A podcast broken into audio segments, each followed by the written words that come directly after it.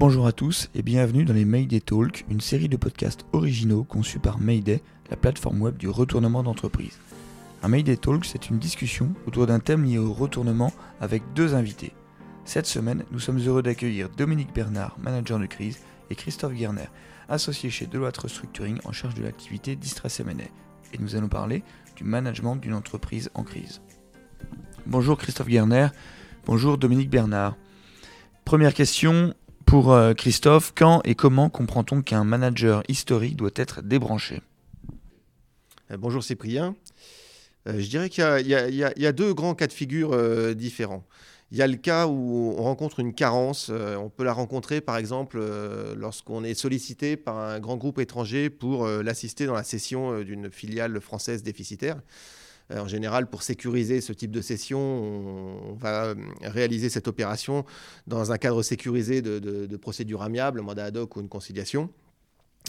Euh, et, donc, dans ce cadre, il y aura nécessairement euh, beaucoup d'interactions avec euh, les collectivités locales, avec le tribunal de commerce, avec les, mandataires qui seront désignés, en plus du, travail quotidien au sein de l'entreprise. Et, bien souvent, quand le, groupe, la maison mère est étranger, on est de temps en temps face à un mandataire social, représentant légal, étranger également, ressortissant en fait du, du, pays du groupe, et qui va pas forcément être le bon interlocuteur parce que pas assez présent ne maîtrisant pas forcément les codes, ne maîtrisant pas forcément la langue. Et dans ce cas-là, euh, on, met un manager de, transition, un manager de crise, qui est capable de prendre le mandat, de prendre la, représentation euh, légale de l'entreprise, et en plus d'assurer évidemment toute la continuité du processus transactionnel, dans le cadre, encore une fois, de protection que nous offre le mandat ad hoc ou la conciliation, et de gérer bah, les, instances locales, en plus du day-to-day -day, au sein de l'entreprise, de ses salariés euh, et de l'activité.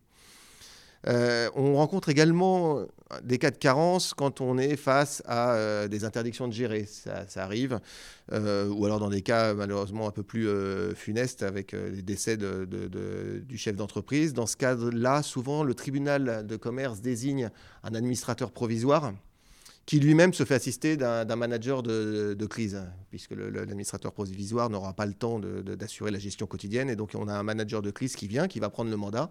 C'est la première chose qu'on lui demande, d'être en position de prendre le mandat.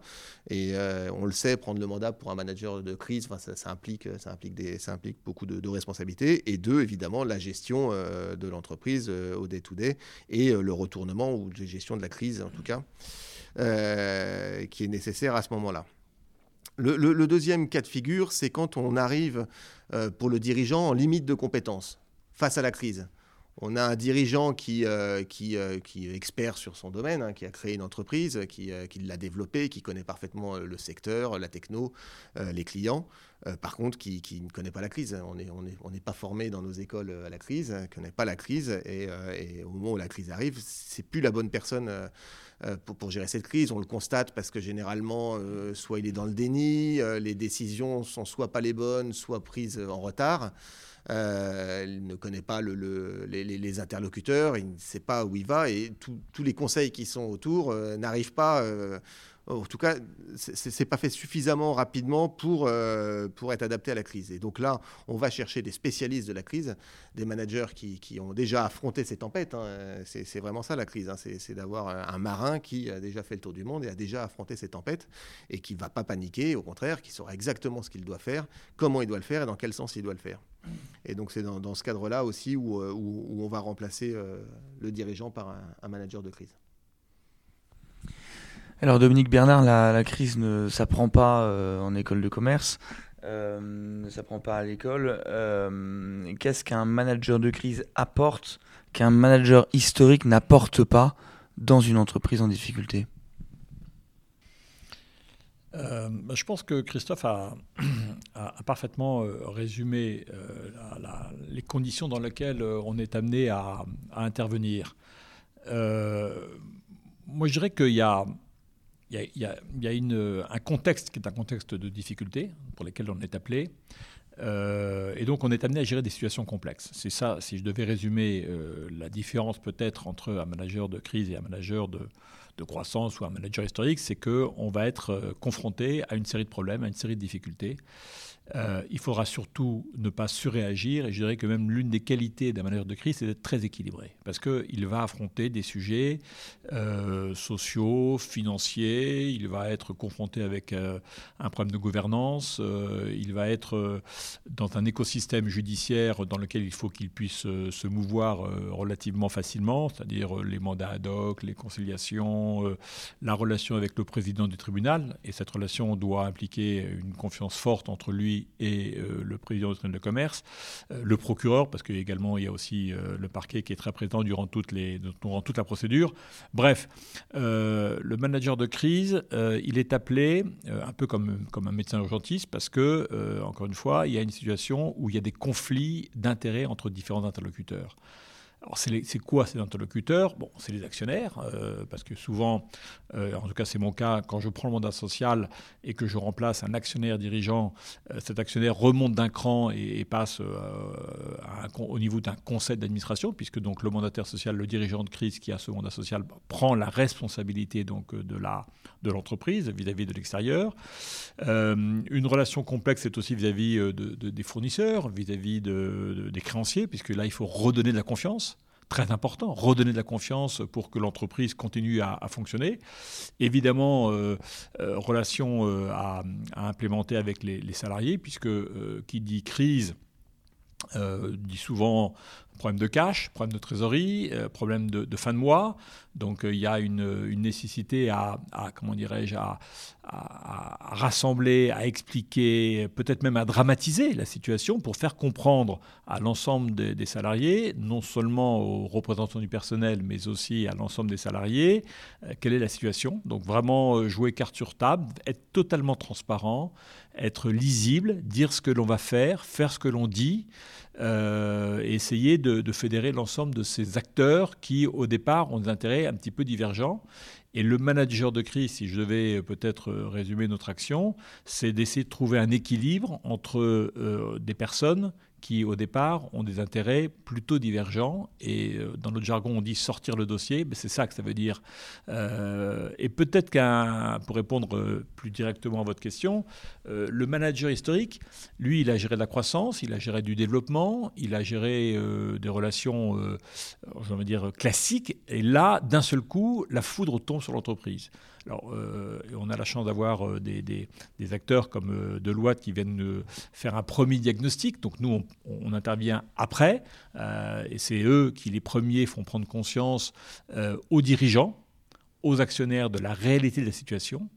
Et c'est à ce moment-là, effectivement, que nous, nous sommes euh, appelés euh, par des avocats, par euh, les actionnaires eux-mêmes, hein, parce que parfois les actionnaires acceptent effectivement de remettre leur mandat, d'être dépossédés du mandat pour le confier à un tiers, qui est quand même une, décision difficile, parce que, surtout pour un acteur dirigeant, il accepte de confier son entreprise, surtout si c'est une entreprise familiale, à un tiers qu'il ne connaît pas forcément, il peut avoir une image peut-être même, euh, non pas critique, mais euh, suspicieuse de, la, du pouvoir, de la qualité de, cette, euh, de ce dirigeant.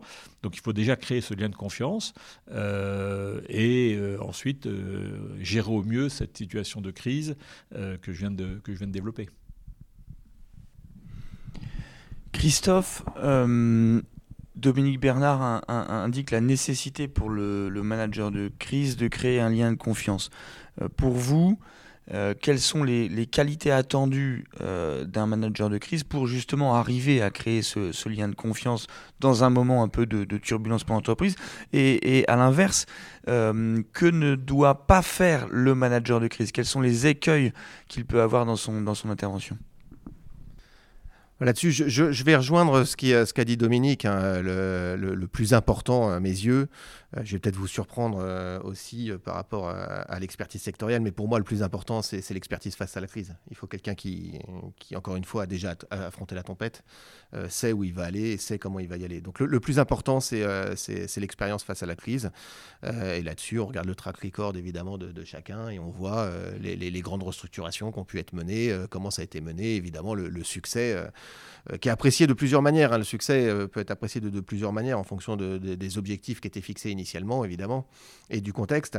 Mais, euh, mais voilà, cette expérience face à la crise, elle est primordiale. Dominique, vous l'avez dit, il faut connaître le procureur, il faut connaître le président du tribunal, il faut connaître euh, les avocats euh, des, parties en face, il faut connaître donc avocat restructuring. Hein.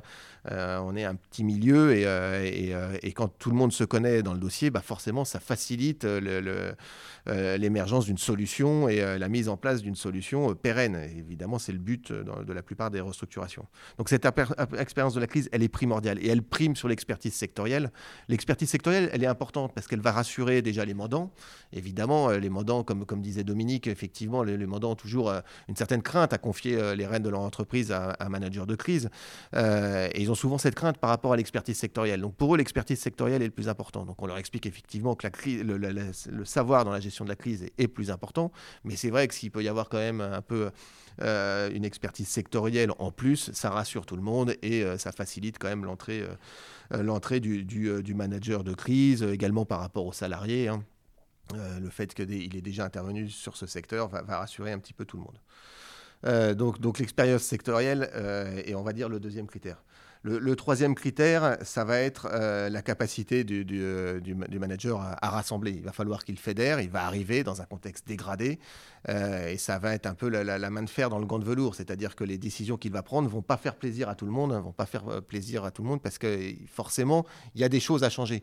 Si le manager de crise il arrive, c'est certainement pas pour faire la même chose que ce qui était fait avant qu'il arrive. Donc il va falloir faire les choses différemment, donc il va falloir quelque part brusquer un petit peu les habitudes, mais tout en expliquant, en expliquant beaucoup. Euh, en étant transparent. Euh, euh, et, surtout en fédérant, bah, la plupart des salariés derrière le projet. C'est-à-dire que le manager de crise souvent arrive et explique sa méthode, explique son objectif, pourquoi il est là, et explique comment il va y aller. Et derrière, il, va être euh, redevable quelque part de, ce qu'il aura annoncé au début.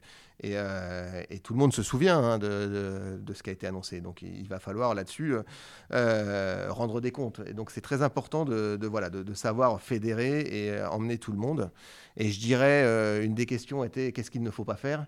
À mon sens, il ne faut pas mentir parce que, parce que ça, tout, le monde s'en souvient et, ça marque. Et euh, à partir du moment où il y a euh, un mensonge justement qui est relevé, derrière, on perd la confiance. Et le manager de crise, s'il n'a pas la confiance, s'il n'a pas l'adhésion, euh, Dominique, je pense que vous en conviendrez, sa mission est quand même beaucoup, beaucoup, beaucoup plus compliquée. Donc voilà, bon, en synthèse, mon sentiment. Après, effectivement, il y a d'autres choses qu'on va prendre en compte en fonction du profil du dirigeant. Euh, qui va laisser sa place justement pour le rassurer. Euh, il faudra quelqu'un qui, qui, soit posé, qui soit calme, qui, euh, qui matche un petit peu avec le profil du dirigeant, que le dirigeant quelque part peut-être se retrouve un, un, petit peu dedans et se dise, bon voilà, c'est quelqu'un qui, qui, va aussi savoir faire un peu comme je faisais, mais en apportant son expertise de la crise. Et ça, c'est aussi important. Euh, à mon sens, d'avoir voilà, euh, que, ça matche en termes de, personnalité entre le, le, dirigeant euh, historique et le manager de crise qui va prendre la suite. Dominique Christophe nous définit le rôle du manager de crise comme étant une main de fer dans un gant de velours. on peut se poser la question si parfois il n'est pas perçu comme un éléphant dans un magasin de porcelaine. Euh, être un manager de croissance, c'est aller à la recherche du consensus euh, managérial dans la prise de décision. Le temps de la croissance n'est pas le temps de la crise. Le temps de la crise est beaucoup plus euh, restreint. Du coup, ma question est la suivante. Est-ce que le rôle du manager de crise est d'être un décideur solitaire? D'abord, je vous laisse la responsabilité de votre expression éléphant dans un magasin de porcelaine je crois qu'on est là pour sauver, on est là pour soigner, on est là pour sauver. Donc euh, c'est comme ça la mission ultime. Alors est-ce qu'on fait ça seul? Parce que c'est ça votre question. Euh, clairement pas. On décide seul, on décide, parce qu'on a le mandat social, on est engagé vis-à-vis des tiers, mais on, ne travaille pas seul. Euh, d'abord, on travaille. moi, il y, a deux fonctions qui, pour moi, quand j'interviens dans une entreprise, qui sont des fonctions clés. c'est la fonction RH et la fonction finance. Et je veux m'assurer très vite que euh, ces deux personnes, le directeur financier et le DRH, euh, sont prêts à euh, affronter, Christophe parlait du, gros temps, à affronter le gros temps, ou est-ce que c'est plutôt des gens qui font du cabotage? Si c'est des gens qui font du cabotage, on ne va pas pouvoir travailler ensemble. Parce que une direction financière en période de restructuration, c'est pas la même pas le même état d'esprit qu'une direction financière qui fait de la croissance, qui fait des acquisitions, qui fait du développement. Voilà. Nous, on va faire de la restructuration financière, on va faire de la restructuration RH, et il faut que ces deux personnes soient eux-mêmes euh, expérimentées sur ces questions-là. Ensuite, on va euh, travailler avec, euh, je dirais, il faut qu'on soit en proximité, bien sûr, avec les représentants du personnel, mais aussi, et ça j'y tiens beaucoup, moi, directement avec les salariés. quand j'interviens, si je sens que les représentants du personnel sont une muraille ou que mes propos ne vont pas être directement ou peuvent être déformés, à ce moment-là, j'ai une relation moi directe avec les gens. Parce que je veux, euh, pour éviter le déni dont parlait euh, Christophe, on ne peut pas être dans le déni, on doit dire la vérité, il faut que cette vérité passe. Parce qu'on a des messages forts à faire passer et euh, il faut qu'ils soient compris pour être acceptés et partagés. Et puis après, vous avez toute la communauté avec laquelle nous, travaillons, les gens du chiffre.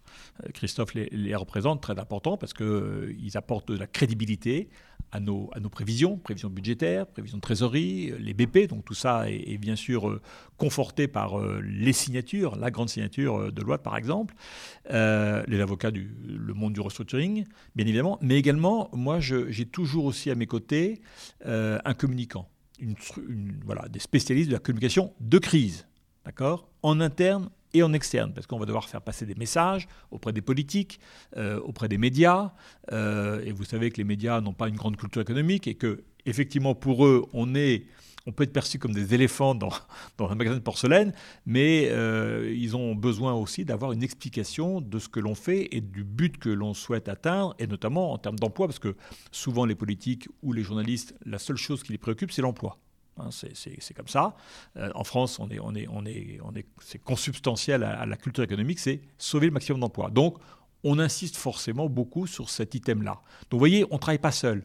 On travaille avec les gens de l'interne.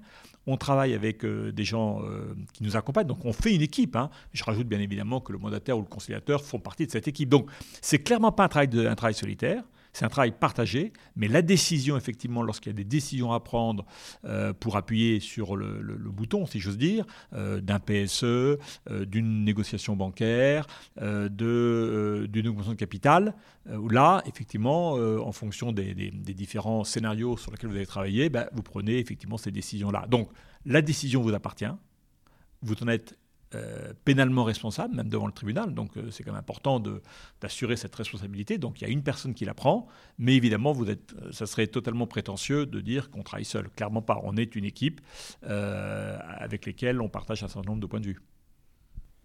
On comprend que le manager de crise va être amené à prendre des décisions lourdes et sans doute celles qui n'ont pas été prises avant par le management historique, pour une raison ou pour une autre.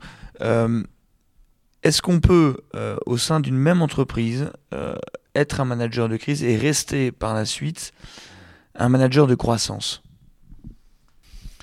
Euh, Bon, il y a peut-être des personnes qui ont une capacité d'ubiquité que je n'ai pas. moi, j'interviens pour un mandat précis et pour une période précise. Une intervention pour une restructuration, alors ça dépend de la, difficulté du dossier, mais c'est au minimum euh, un an, neuf mois, un an, si le dossier se passe bien, et ça peut être un peu plus long, effectivement, s'il y a euh, euh, des aspects plus compliqués à adresser. Mais moi, je ne suis pas là pour m'inscrire dans le temps long. comme vous l'avez rappelé, comme on, se l'est dit, on doit, on, a un sujet particulier à traiter qui est sortir l'entreprise d'une période de difficulté. Elle peut être euh, en sauvegarde, elle peut être sous mandat, euh, elle peut être en RJ. Là, on est aussi lié au temps de la procédure bon, et au temps des périodes d'observation. Bon. Donc, euh, je, considère que chacun son métier. J'ai été dans mon passé un manager de croissance, donc je sais ce que c'est je sais les qualités qu'il faut avoir. Aujourd'hui, depuis dix ans, je fais un peu un autre métier, mais je pense qu'une fois que vous avez euh, euh, pris l'ensemble de ces mesures, je pense même que vis-à-vis de l'interne euh, et même vis-à-vis de l'externe, vis-à-vis des fournisseurs ou des clients, que ce soit la même personne qui fait cette restructuration et qui ensuite apporte un autre message, il y a un problème de crédibilité. Donc moi, à cette question, je suis très clair. ma mission terminée, je passe le relais. Souvent d'ailleurs, ça se fait assez naturellement parce que euh, qui dit restructuration dit parfois arriver de nouveaux actionnaires. Et les actionnaires ont aussi envie d'avoir euh, voilà, un, autre, un autre visage, un autre regard. Et donc on passe la main et ça se fait généralement parfaitement euh, d'une façon harmonieuse. Oui, je partage totalement votre avis, Dominique, hein, là-dessus. c'est clair qu'il y a un mandat qui est donné au, manager de crise, il y a une mission précise qui lui a été donnée et on l'a choisi précisément pour sa capacité à gérer euh, cette crise, donc à assumer ce, mandat qui lui est donné. Euh, alors, je ne veux pas dire qu'un manager de crise ne serait pas un bon manager de croissance. Il y en a certainement euh, qui sont capables de, gérer la croissance hein, et qui la géreront très bien, parce que justement, les capacités, enfin les, besoins dans, les deux, dans les deux cas peuvent être assez similaires. Mais ce qui est clair, c'est que le besoin premier, c'est la gestion de la crise. Il faut rester là-dessus. Il ne faut pas avoir, à mon avis, pour objectif derrière de, gérer la croissance. Après, si jamais, naturellement, des choses doivent se faire, pourquoi pas, elles pourront se faire. Mais en tout cas, ça ne doit pas être euh, le, ce, qui, ce, qui, va driver euh, le, le, manager de crise au moment où il fera sa mission. Restons focalisés sur la crise, on transmet après la crise et puis il se passera ensuite ce qui doit se passer. Christophe, et puis peut-être après euh, Dominique, concernant la, rémunération des, managers de crise, euh, doivent-ils, peuvent-ils être incentivés euh, au capital de, de l'entreprise et via un management package et doivent-ils ou peuvent-ils être incentivés sur la recomposition du capital de l'entreprise à venir? Il bah, y, a plusieurs euh, situations euh, différentes. Alors, c'est difficile euh, de, dire ce qu'il faut faire ou ce qu'il ne faut pas faire. Moi, j'ai tendance à dire déjà que le manager de, crise, il, remplit un rôle, il remplit un, rôle de, CEO hein, bien, souvent, donc il doit avoir une rémunération, qui correspond à celle d'un CEO dans, tel cas. Donc, donc un équivalent salaire, c'est pas un salaire, mais, un équivalent salaire qui, soit du même montant. Après, incentiver en termes de capital, ça recoupe peut-être un petit peu la question euh, de tout à l'heure avec la poursuite de la mission euh, euh, en, croissance. Mais bon, si normalement on s'arrête après la crise et on passe la main à quelqu'un d'autre qui va, qui va assurer la croissance post-crise, normalement, je ne pense pas qu'il y ait place à incentiver. Mais encore une fois, tous les cas sont possibles, hein, effectivement, et en fonction de, de, ce qui aurait été décidé avant et surtout de la mission, pourquoi pas. Dominique, en termes d'usage, est-ce que la, rémunération euh, d'un manager de crise est, calquée sur euh, la rémunération d'un CEO équivalent ou est-ce que elle n'est pas majorée du fait de l'instabilité, enfin du, côté court-termiste de la mission? Oui, oui, vous avez raison, elle est, différente, elle, peut être plus élevée parce qu'il y a une prime de risque tout simplement. Euh, et vous êtes choisi pour cela, pour assumer ce, risque, et donc ça, paraît justifié que que le manager de transition, que le manager de crise ait effectivement une sorte de, surprime euh, par rapport à une fonction classique, d'autant plus qu'on est dans un délai d'intervention assez court. Mais pour répondre euh, et pour prolonger la, question que vous avez posée à, Christophe, euh, sur la participation au capital. Alors moi, je suis, ça me paraît totalement inenvisageable parce que pour moi, ça représente un conflit d'intérêts. Et je vais prendre, je vais prendre un exemple. Quand vous êtes en plan de session euh, et que vous avez plusieurs offres, ces offres, elles sont présentées par l'AJ au tribunal de commerce. Le président du tribunal vous demande votre avis en tant que manager et en tant que représentant légal de l'entreprise. Est-ce que vous imaginez euh, le cas où euh, ce représentant est lui-même intéressé ou lui-même futur actionnaire de la solution A ou de la solution B, et quand il va dire voilà, je préfère la solution A, si jamais il est dans, cette solution-là en tant que futur actionnaire, il perd toute crédibilité. Donc pour moi, c'est juste inenvisageable que le manager de crise soit euh, futur actionnaire d'une des solutions qu'il présente et pour lesquelles il donne un avis au tribunal de commerce. Donc pour moi, euh, c'est pas possible. après, c'est une question d'éthique, mais je, je, vois même, même, je pense que même l'AGI serait même euh, pas très, euh, pas très pas très confortable, euh, le parquet encore moins. Donc, euh, clairement, chacun, chacun son rôle. Il y a des actionnaires, il y a des managers de, crise. Euh, ils, font émerger des solutions. Ils vont rechercher des actionnaires. Ils vont sélectionner ou présélectionner avec, bien sûr, l'AGI, les meilleures solutions, présenter donc de, la meilleure façon les différentes offres qui sont présentés au tribunal. Euh, mais de là, être actionnaire, à mon avis, c'est n'est pas possible. Alors, juste pour conclure, vous avez dit, est-ce qu'il y a des bonus, euh, parce que ça, ça rejoint la, question de la rémunération? Oui, ça c'est tout à fait possible. Si l'actionnaire euh, passé ou historique considère que la mission s'est bien passée, libre à lui de, de, de, de récompenser, d'incentiver le, le, le, manager de, transition. Mais ça, c'est du classique, quoi. Une dernière question pour chacun de, vous. Peut-être on peut commencer par Christophe. Quel est votre meilleur souvenir euh, d'une entreprise où il y a eu justement un management de crise? Ah, C'est difficile de, de, citer qu'une seule chose. Moi, j'ai quand même euh, majoritairement, en y repensant, euh, la plupart des fois où on a eu un manager de crise, ça s'est quand même globalement bien passé. Euh, on a eu la bonne personne et c'est vrai que nous, euh, en tant que conseil, euh, on lutte, on lutte beaucoup quand justement on est avec avec un dirigeant qui qui n'est pas prêt à affronter la crise et qui n'a pas cette expérience. C'est un peu ce que je disais en, début de en début d'interview. là, on lutte beaucoup. À partir du moment où il y a la bonne personne, quelqu'un qu'on connaît et qui connaît l'environnement dans lequel on est généralement ça se passe bien. Donc moi j'ai envie de dire, euh, j'ai quasiment que des bons souvenirs euh, de, travaux euh, et de restructuration menés avec, avec un manager de crise. À chaque fois, on a est, émergé la meilleure des solutions. Donc, donc globalement, ça, se passe bien quand on a un manager de crise et c'est vraiment important vraiment très important. et c'est peut-être un peu le propos global de, ce qu'on s'est dit ce matin. Hein, c'est très important pour un manager, quand il n'est pas euh, en capacité de gérer justement cette crise, de passer la main à celui qui saura la gérer. Dominique, quel est votre meilleur souvenir?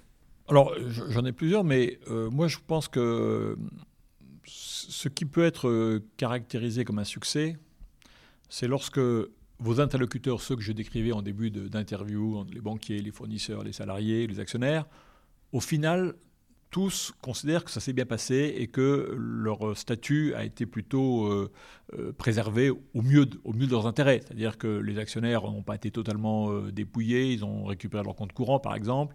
les salariés, certes il y a eu un PSE, mais ils s'attendaient à peut-être la moitié des effectifs qui étaient peut-être supprimés, on n'en a supprimé que 25%. Donc certes c'est beaucoup, mais on a quand même sauvé sur 1000 personnes, on a sauvé 750 donc on ne sait pas comment on regarde la chose.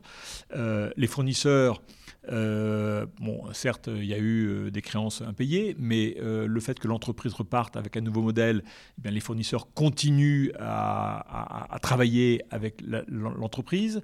les banquiers sont, sont pour certains, le maximum remboursés de leurs créances, court terme ou moyen terme.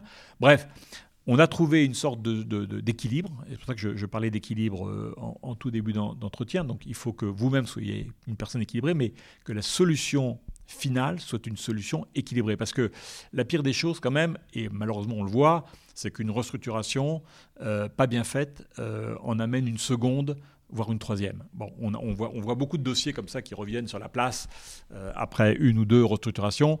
Euh, bon, c'est quand même assez traumatisant euh, pour l'ensemble des acteurs. je parle pour le personnel de l'entreprise.